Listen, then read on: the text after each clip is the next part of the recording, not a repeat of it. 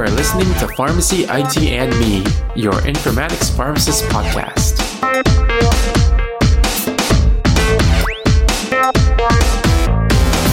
Hey everyone, this is Tony Dao, and welcome to another episode of Pharmacy IT and Me. And as with every episode, we start with this one saying that the intended audience is everybody. And today is actually not really a topic episode, interview episode, or something like that. It's actually just going to be an announcement. So some of you already saw this announcement, but I will make an announcement again. Uh, is that you know you already know that I work with uh, Shah, David Vu, and Brian Fung over at the Pharmacy Informatics Academy, and we are very excited to announce that we have been working really hard on a learning module. It's going to be a learning module online to teach you uh, the very very basic introduction into pharmacy informatics.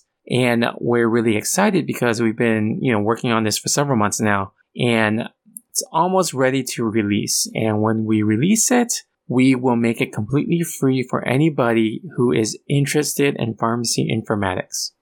Now, the reason why we're making it free is that we know we're very aware of the challenges out there of like people trying to learn informatics, but they just don't know where to go. Uh, some of the schools have challenges getting people in the schools to teach it. Uh, you know, some of them are pharmacists who are trying to get into informatics, but they have no idea where to start or don't, they don't even know what it is. So this course is really just for anybody who's curious, but doesn't really know anything about pharmacy informatics. Again, it's a really, really high level overview. It's not meant to get into super detail. Uh, and again, it's free and it's not going to give you any kind of certificate or anything like that. It's mostly for your knowledge and your, just for your information. So we are breaking it down to three different chapters. So the first chapter is going to be about what is pharmacy informatics and, you know, definitions of pharmacy informatics and what it entails and why is it something that's very important for pharmacists to be aware of? Even if you're not working in informatics, at least know that, you know, that's a thing out there.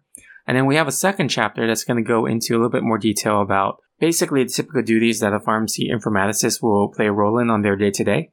This is actually going to be a very interesting kind of talk because we have different pharmacy informaticists from different fields. So, like for me, I'm a generalist, so I will go over about all the little different things that I do, like in alerts in barcode medication administration, some side projects for 340B, uh, you know, some side projects for a specialty pharmacy, things like that. Then we have like other informaticists like Dr. Brian Fung. He is more specialized in infectious disease informatics. So he will go over something about like what he does there. He also had uh, gone through a residency program, so he'll also discuss some of the things that he did there as well. And the idea is to give you an example of like what kind of job an informatics pharmacist can have. And then the third chapter we're going to talk about is uh, mostly about how you transition into pharmacy informatics.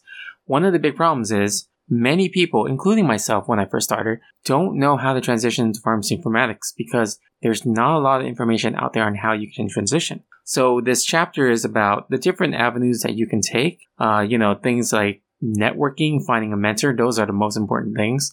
Uh, maybe expanding your knowledge base, taking additional courses, uh, getting some certifications, getting some experience, and also going back to certifications, I always want to remind people that I really strongly believe that certifications are great for knowledge, but they will never replace experience. So you got to find a way to get experience. That's really important. So we'll go over some of the ways that you can network, some of the organizations out there that are heavily informatics focused. Uh, there are several of them out there. We won't limit it to just one or two. We'll talk about several of them. And uh, yeah, like, I mean, I have a lot of students that always ask me about like informatics and even though the pharmacists are in different fields thinking about informatics.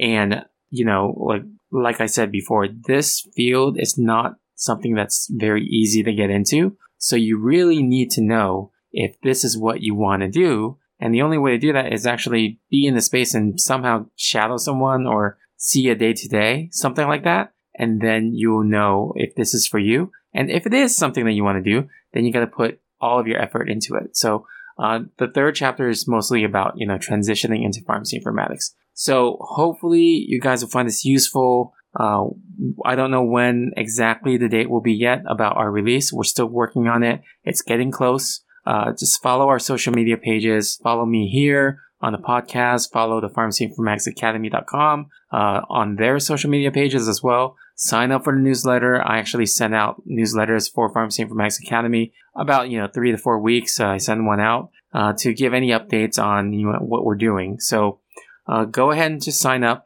In addition, I do want to ask you guys to, when this gets released, I really, really emphasize that we want you guys to tell us if this is helpful or not. The whole purpose, we're doing this for free. We want this to get you guys for free. We want to also make sure it's helpful. If it's not helpful, we want to know what we can do to make it more helpful. So please just let us know and we'll try our best. All right, thanks for listening, and until next time, technology is the tool, patient care is the goal.